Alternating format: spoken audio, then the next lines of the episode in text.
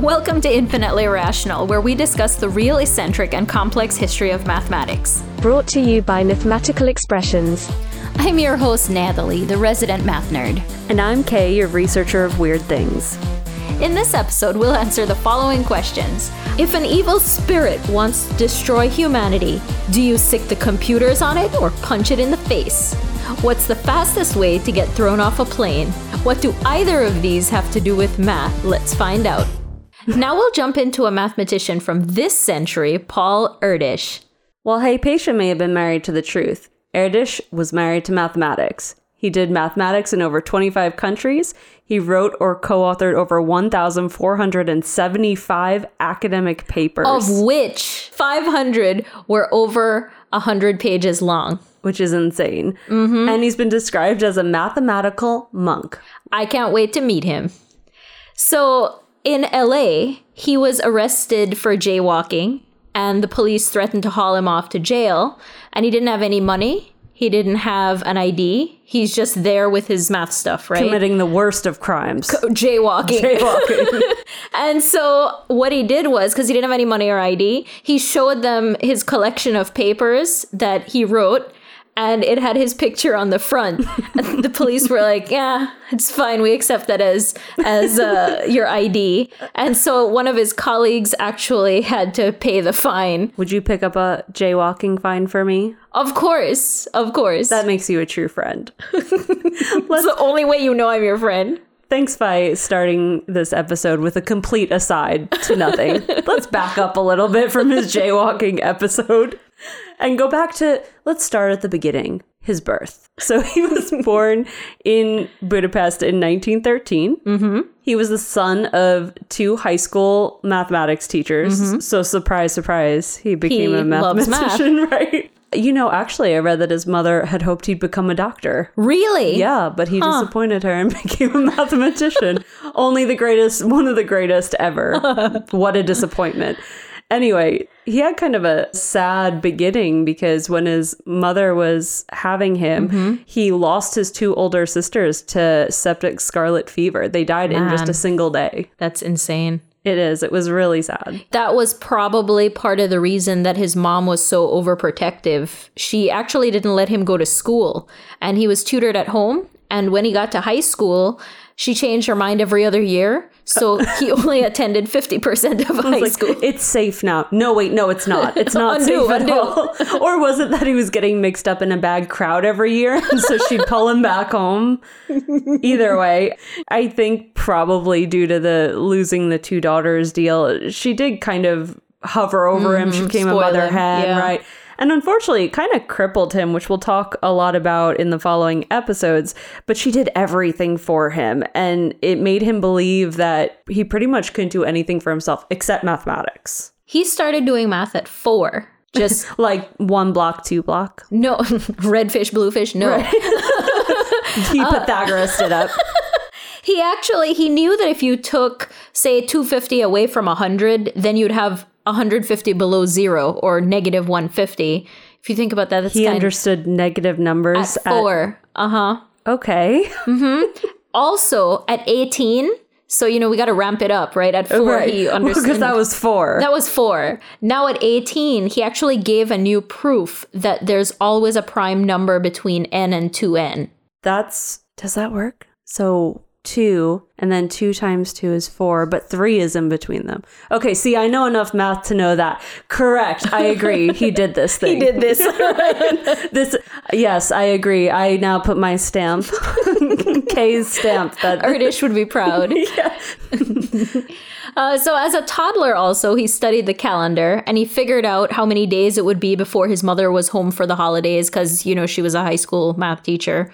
As you do, I guess, when you're a toddler. Yeah. I don't know if I even knew what a calendar was as a toddler. So, what else did he do? He would also try to figure out how long it would take a train to reach the sun.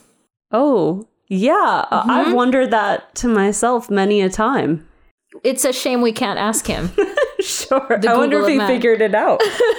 He also entertained people by asking how old they were and then calculating how many seconds they had lived, but he did this all in his head. Are you kidding me? No. So as a child. Mm-hmm. Okay, so clearly he was kind of a prodigy. I read as we were doing the research in this that this was, of course, he had a mother who hovered over him and she was a mathematics teacher. So, of course, she continued to prime this. Ooh, look at that pum. So um, she she encouraged it, and his his instructors clearly knew that this was a great ability of his. In fact, he talks about one instructor who they regularly went on excursions, walks in nature. And this is, they would often do this and they would talk math. And this is how Erdős learned how to do math without paper. So just like you were saying, he did all this in his Yeah, head. yeah. So he started that, but he became, he was able Better to, at it. right, more complex work out walking in nature because apparently nature and math are really connected. So he would get really excited about math. Mm-hmm.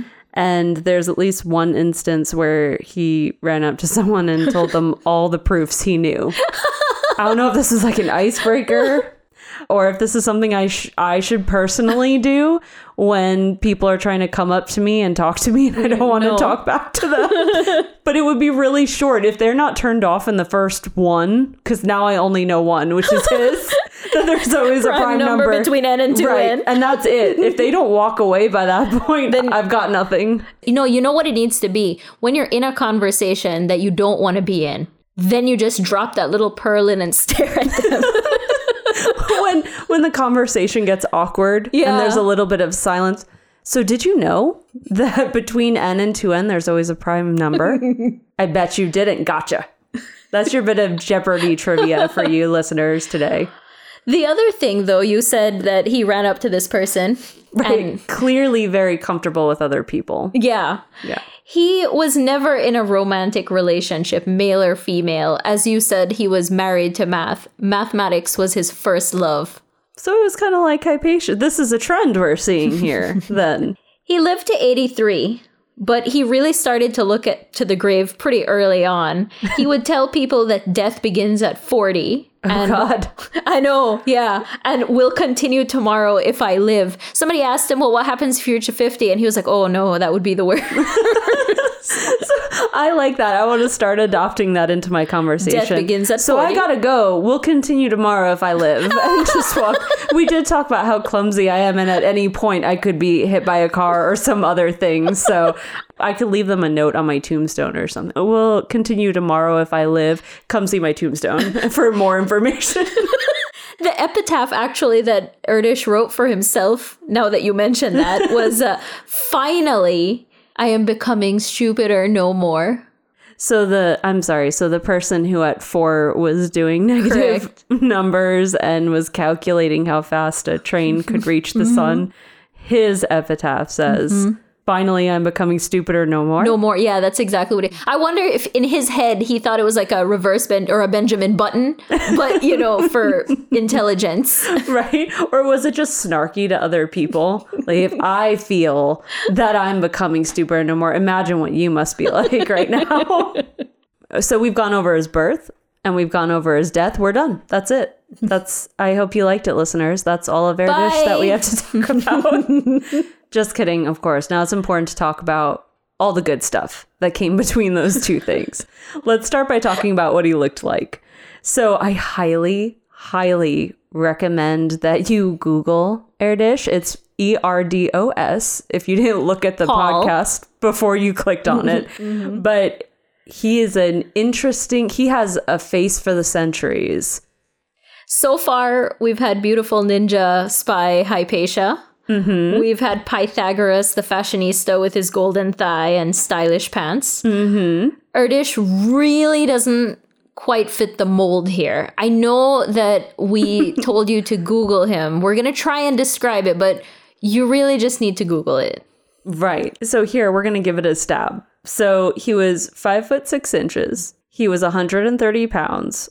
And according to the man who loved only numbers, which this is one of the prime sources I use to help find the information for this podcast. And The man who only loved numbers. Thank you for repeating it.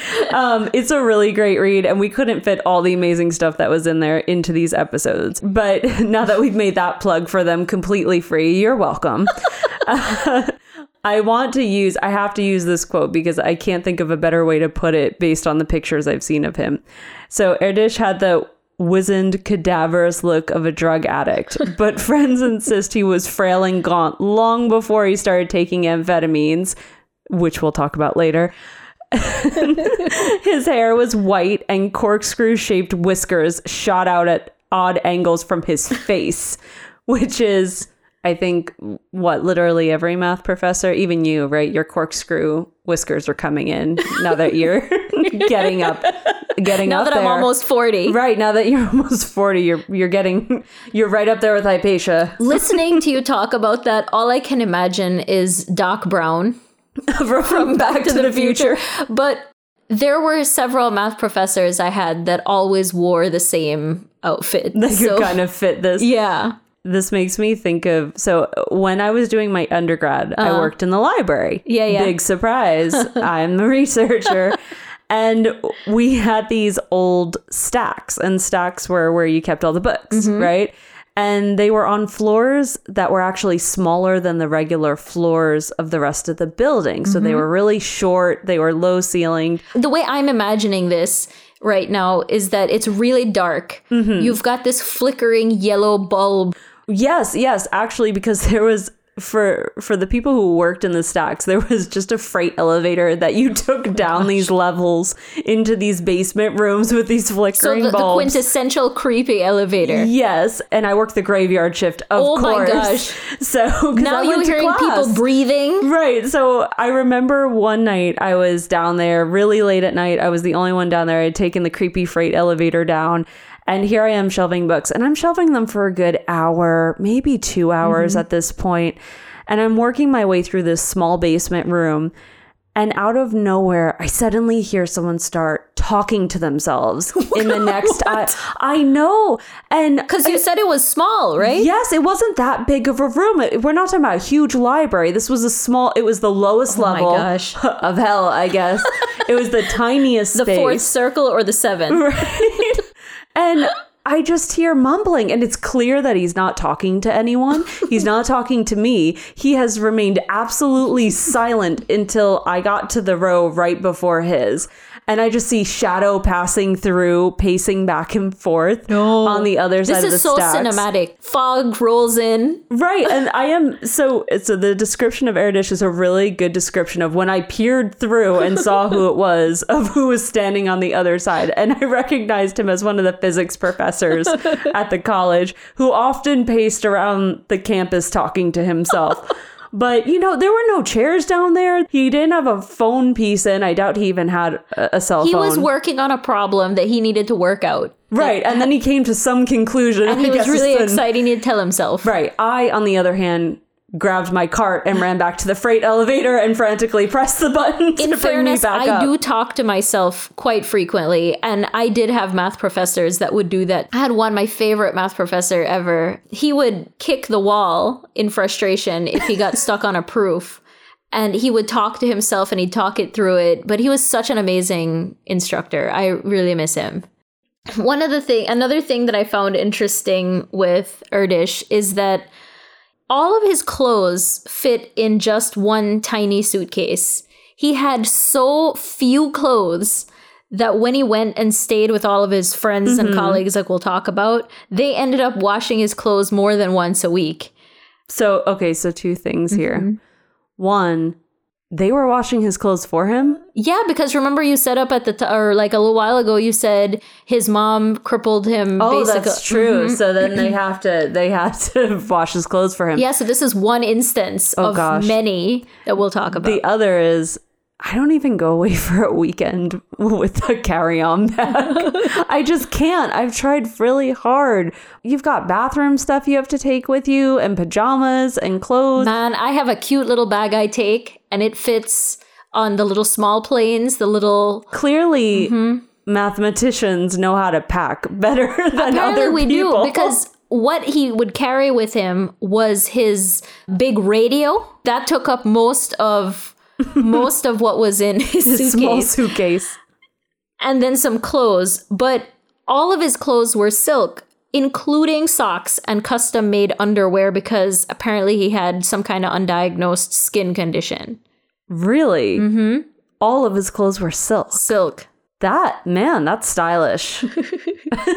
but also probably looked wrinkled a lot, I would say, which probably did not add to his, you know, his kind of unkempt appearance.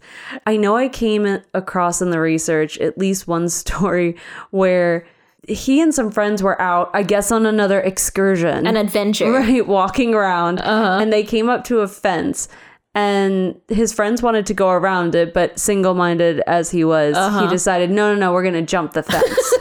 Which he, clearly he wasn't a very athletic guy, No. right? Why would he choose that? But he This did. is the straightest path. they all clear it except him. he sits right down, essentially on like the barbed wire spikes, and rips his pants. so what did he do since he hardly had any clothes? So his friends were like, "Oh man, we gotta get you some new clothes," and he was like, "No, I don't think anyone's gonna notice it." Again, it was on the seat of his pants. He sat down on, These it. spikes. But this is how little he really cared for other people's opinion. He was Really like, only "Oh, cared about whatever, Matt." it'll be fine. We'll just roll with it." So, in addition to how he dressed, Mm-hmm. right, and how he, he sort of physically looked, I think we also need to talk about how he got around because he did a lot of excursions, a lot of walking around. He apparently had a very distinctive walk which has been it's been described as ape-like. He he was really fast. He never walked slow. He walked really quickly. Got to do that next math problem. Yes, I guess that's how he got his gentle calisthenics in. But he would swing his arms really wide. So just picture this guy uh-huh. speed walking, throwing his arms back and forth as he's doing this really fast speed walk. And he would also gesticulate because, again, right, he's having conversations in his head You make fun math. of me all the time for talking with my hands. And he did as well, even when he wasn't talking to anyone. I wonder if this is a mathematician thing or if it is just a me thing.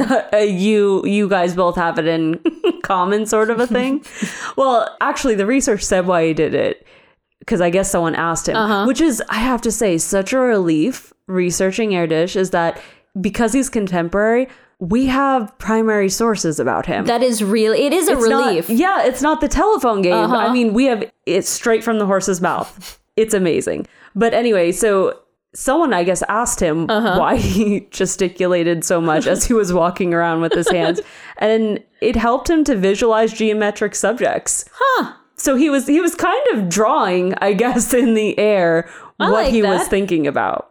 Except this this could kind of get you in trouble Okay.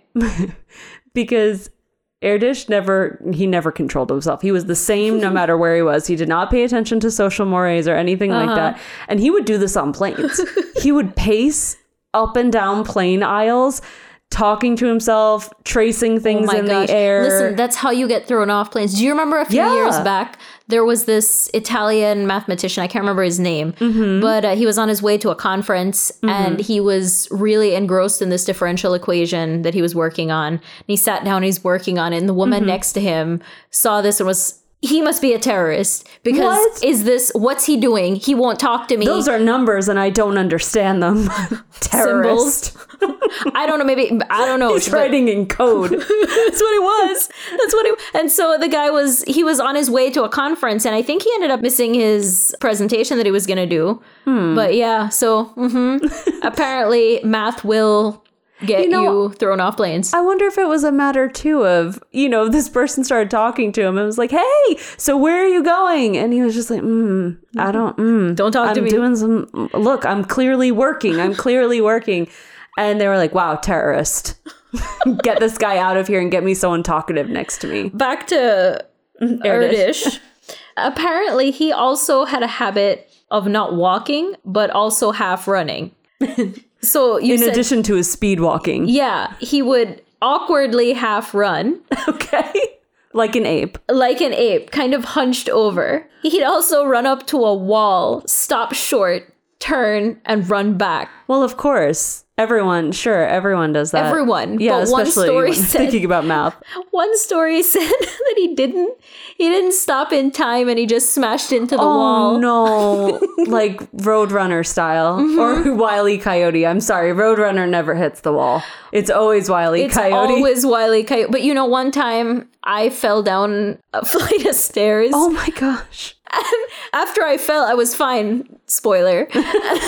but after I got up, everybody was like, Are you okay? And all I could do was laugh because I thought it was really funny. So I laugh at myself. I don't think he laughed about it though. Probably didn't like you run into a wall. That's Well, it uh, probably just bothered him that it it halted his train of thought for a little bit. I, but why why would you run up to a wall, stop, turn, and run back? I don't know, but I know he didn't he wear glasses, so he probably He ended up did. smashing them. And he actually dropped his glasses once. One of the lenses shattered, but it didn't fall out. And his friend tried to take it to be fixed, and he's give me Right. your glasses. And Erdős, much like with when he sat on the spikes, said, "No problem. I can still. I can't see out that eye anyway, and this other eye's fine." He really didn't care what he looked like. Wait, he tried to put them back on? Yeah, he just on With the broken glass in the one Mm-hmm. In the one- okay, so that goes said- beyond fashion to safety. Because he said he said he's like I can't see out that eye anyway. Don't worry, it's fine. The eye's useless. so I don't need the glass. I'll just leave this jagged glass Right there pointing near- exactly, yes, towards this very sensitive part of my anatomy. It'll be fine. I hope someone rescued him. I think they eventually did. It does it does not surprise me Mm-hmm. that he did this. He had a few different things about his personality that would, you know, this just didn't seem out of character Mm-hmm. for him. He also didn't like people to touch him. Same. he i am right there with you but this goes beyond that i mean he he really he didn't like any not even family he didn't want them to kind of hug or kiss him and That's also why he the di- undiagnosed skin condition. He had the oh that could really Mm-hmm. explain it he apparently he also he wouldn't really shake hands with someone when he meet them so he traveled all over the world what we say something like 25 different Yeah. continents or not continents but countries there are twenty five con- plus continents you didn't know this in the world. I wasn't supposed to tell anyone. So um, instead of shaking your Uh-huh. hand, he just kind of limply drop his oh. hand over yours, which is yeah. Oh. no. So just picture this guy, if you will, for a minute, listeners. And again, I'd love to see your your drawings of him. But again, maybe you should Google him and take a look. He's this thin man. Maybe with glasses, with one lens, with jagged glass pointing in towards his eye whiskers. ripped, dirty, and rumpled silk suit, and his giant dinosaur radio.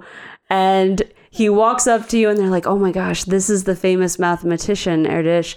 Meet him." And you put your hand out, even though you probably don't really, Really want to. Yeah, you probably really don't want to. You put your hand out to shake his, and he just does that thing, that limp fish thing, where he just. I hate a limp handshake. Yeah. It don't just even shake. gross. Don't even shake hands. Well, yeah, Wave from a distance if that's what you're gonna do. I don't like to be touched. And so all I want is a quick firm handshake. we can do done. one little pump and let Uh-huh. go. If you do the weird drag and drop, then you don't know when to No. Uh-huh. let go or if you should shake it at all or you should just let it go and let it fly. Originally, when we read this, I thought he was kind of like Sheldon Cooper or Mr. Oh, yeah. Monk. You know, give me my wipe. Right? But he is wearing these clothes that are rumpled and who knows? right, he's not a clean freak necessarily. No. But another thing that he did, and I'm so excited to talk about it, is he had his own vocabulary. And it had nothing to do with the fact that English was not his native language. By the way, his dad, who did not know English, mm-hmm.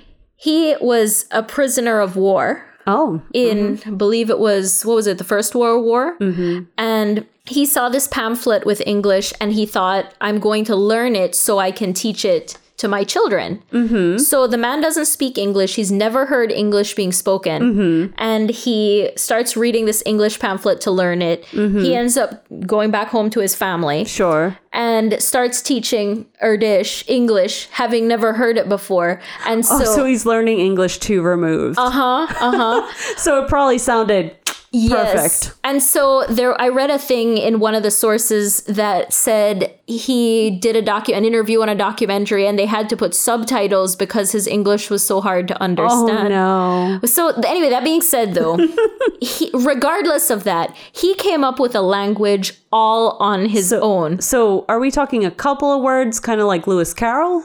Mm, it was more to do with how he thought. So let's let's Okay. dig into some of them. All right. So the first one and the one that a lot of people know about is child. So f- his word for child was epsilon. And you know the reason for that is epsilon is a a really small quantity. small quantity equals small Uh-huh. child. It makes perfect sense. And then he had a few others that I think are pretty self explanatory. so let's just run through them. Boss meant women, and slaves naturally then meant men. And then noise meant music. Clearly not a fan of music, unlike our other mathematicians. Preaching was mm-hmm. giving a mathematics lecture. Preach. Preach. Mm-hmm. When he said when someone died, mm-hmm. it was that they stopped doing math. So if he said Natalie died, It meant that I stopped doing math. Right. Okay, because you ceased to exist for him. Correct. okay. However, if I left, that meant that, that I've died. Oh, I guess because that could mean you could leave without really dying. Mm-hmm. So if you were doing math right up until the end, You've just left. right, You've just left to go to that other place and maybe you'll continue to do math there.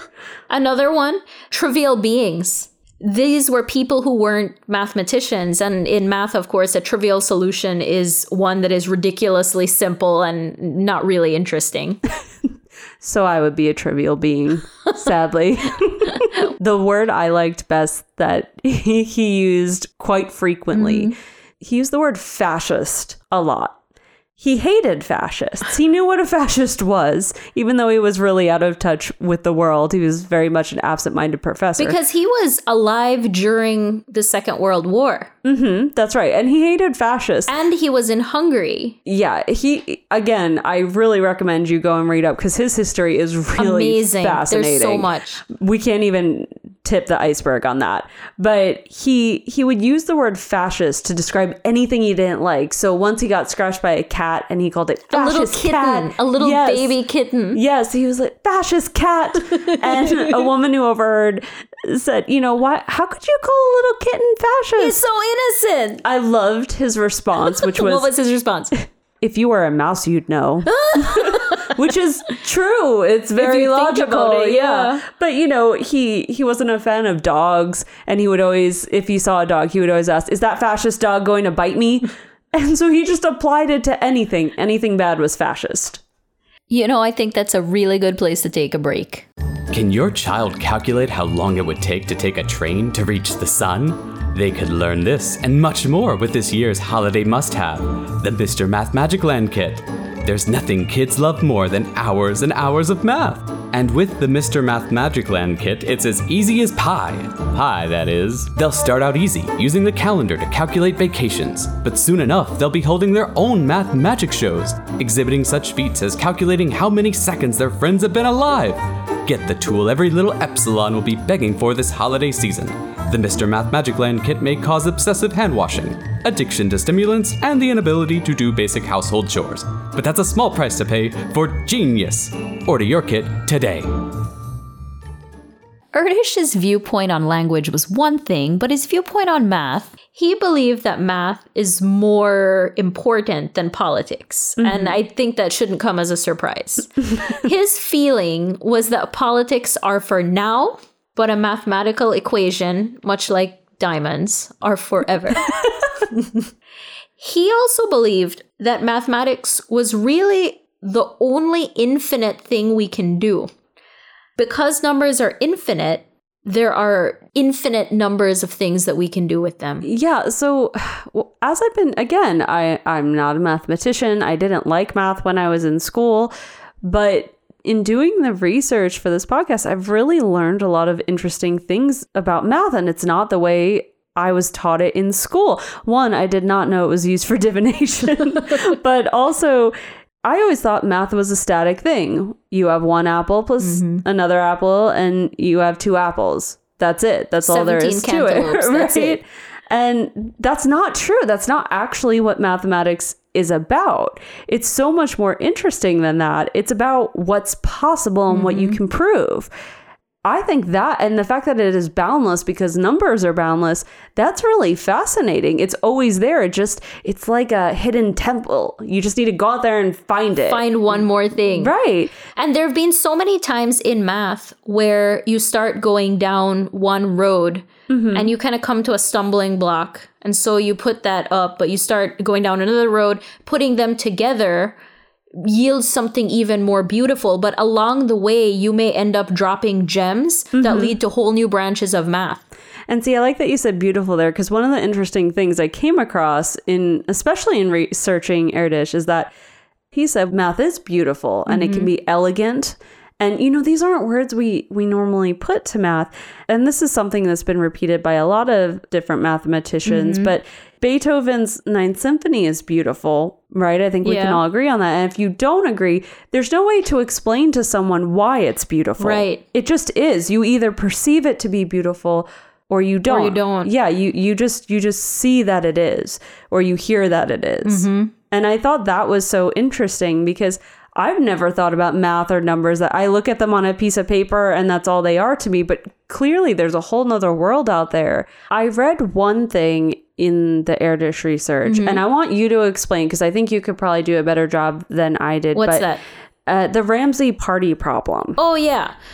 It's a combination problem essentially that states that in any group of six people, let's say, either three people will all know each other or three people will not know each other. See, you did that a lot more elegantly than I could have put that. Mine would have been a much less beautiful and elegant way of explaining that problem. There it's there's a little more to it than that, mm-hmm. but in the interest of moving along, you can see the website for more information. Anyway, the problem, right? We've already figured it out for a group of 6 people and 3 and 3. Mm-hmm. But the problem is once you start upping the number of people who know or don't know each other, the mm-hmm. size of the party also needs to grow. And it requires working out so many different combinations that even computers have trouble computing it. right. Okay. I thought I read that. And then they said they even had more than one computer. They had a whole set of computers Right. set up trying to work, working overboard together. Exact- yeah. And even they had Steam trouble. coming out of it, uh huh. Right, and it was for as simple as right? Right, it was as simple as if you had four people and four, you know, four people Mm-hmm. who knew each other and didn't know each other. How many people would you need? And it, And it then- literally is working it out possibility by possibility until you hit on it. Mm-hmm. And so Erdős liked to pose this idea. Imagine that an evil spirit appears. Yes, done. I knew you would be on board with this. So imagine that an evil spirit appears and it can ask you anything, but if you answer incorrectly, it'll destroy humanity. As it would. As it would. It's an evil spirit. What it asks you is this Ramsey party problem for a five sum that knew each other. So he said for a five sum, your best bet would be to get every mathematician and computer in the world and just have at. Start trying all the combinations. Force it out, right? Wow. Yeah. However, if the spirit asks you about a six sum, Mm-hmm. you should just attack the spirit. because you have no chance. even with- exactly. so even so, it starts out as such a simple problem. Mm-hmm. So three and three. Okay, you have to have six people. Mm-hmm. For three people to know each other or not know each other in a party, you need to have at least at least six people at the party. Uh-huh. So he's saying five.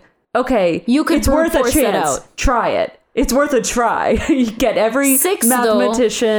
Yeah, and computer, but six, you just gotta dive for the spirit and go for it. And my, I was sad to read. Nowhere did he provide thoughts on how one should defeat the spirit. Well, you know, I think again, if anyone in high school had started the math problem with there's a ghost. Imagine an evil spirit. you know how I am about ghosts. I would have been all on board.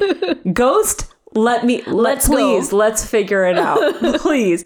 But you know, even just the way we've described it here, as a non-mathematical person, it sounds so simple. I really just want to get out of pen and paper. And just think about it. Right, like yeah. it can't be that hard. We're talking about a tiny number. and see there is there's the spark of curiosity that that's all we want Well, and I just think that that is so fun. it's so fun And I it dips into almost philosophy, Mm-hmm. right? Like what is possible? How can you, you know, how can you do this? Erdős said math can be obvious, unexpected, trivial, beautiful, messy, surprising, or just straight from the book. I loved this. Mm-hmm.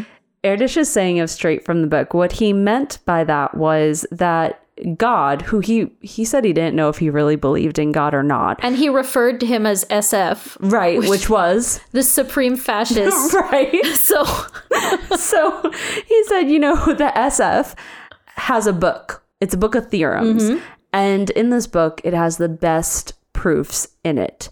And sometimes he will give mathematician or a mathematician a little glimpse Oh, I love that. at the book. Right? Isn't that amazing? I think you could say the same thing for art. You know, Yeah. once in a while he has the best gallery, and once in a while he lets an artist just peek into the gallery.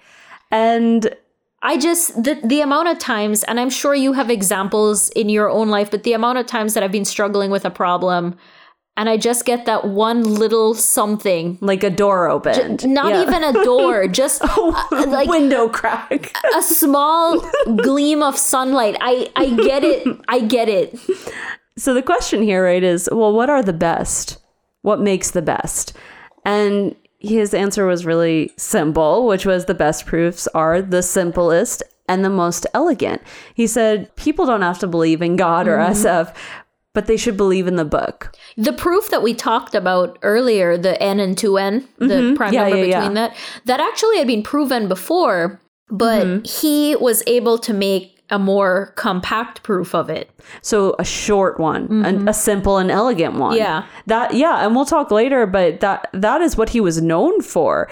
He was really known for doing short, clever solutions. And indeed, a proof should provide insight into why a particular result is true.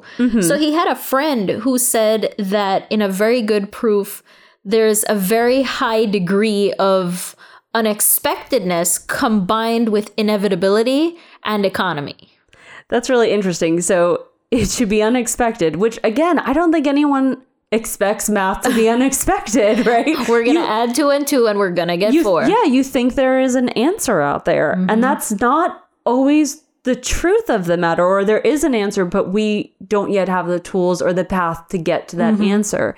And he was really good, though, about finding the most direct path to an answer, right? Let me tell you a story. Please. he was at a math lounge, uh, the math lounge at Texas A&M. Mm-hmm. And so there was a problem on the board, but it was some some branch that he had never seen before. He didn't understand the symbols. He didn't, you know, so he, he looked at the thing. He said, is that a problem? And whoever he was with was, yes, that's a problem. Unbeknownst to Erdős, two analysts had just finished a 30-page proof on this problem that was up on the I board. I cannot imagine 30, 30 pages. Mm-hmm. Okay. They're super proud of it. They were about to go, everybody, guys. So Erdős went up to the board. Erdős looked at the symbols up there. He asked a couple questions. What's this mean? What's that mean? Mm-hmm. And then he wrote down a two line solution. Two lines. Two lines. Not two pages. Not two pages. Not 30 Not 30 pages.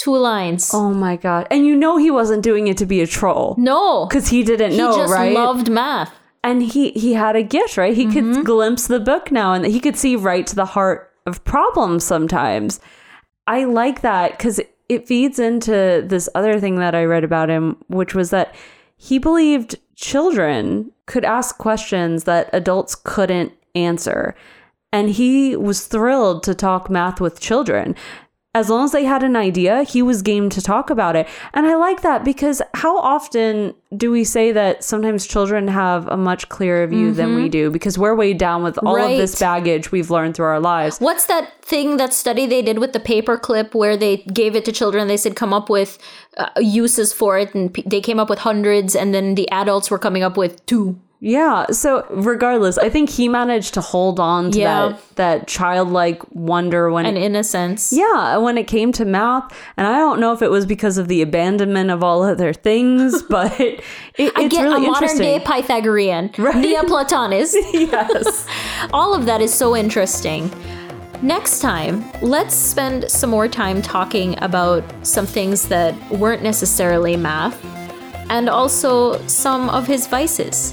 Ooh, mm-hmm. vices. Thanks for joining us for today's episode of Infinitely Irrational. For more fun, the research and math behind this episode, visit us on the web at www.infinitelyirrational.com. This episode was edited by Mathematical Expressions. This episode was written and narrated by Mathematical Expressions and Kay. Research for this episode was compiled by Kay. See you next time!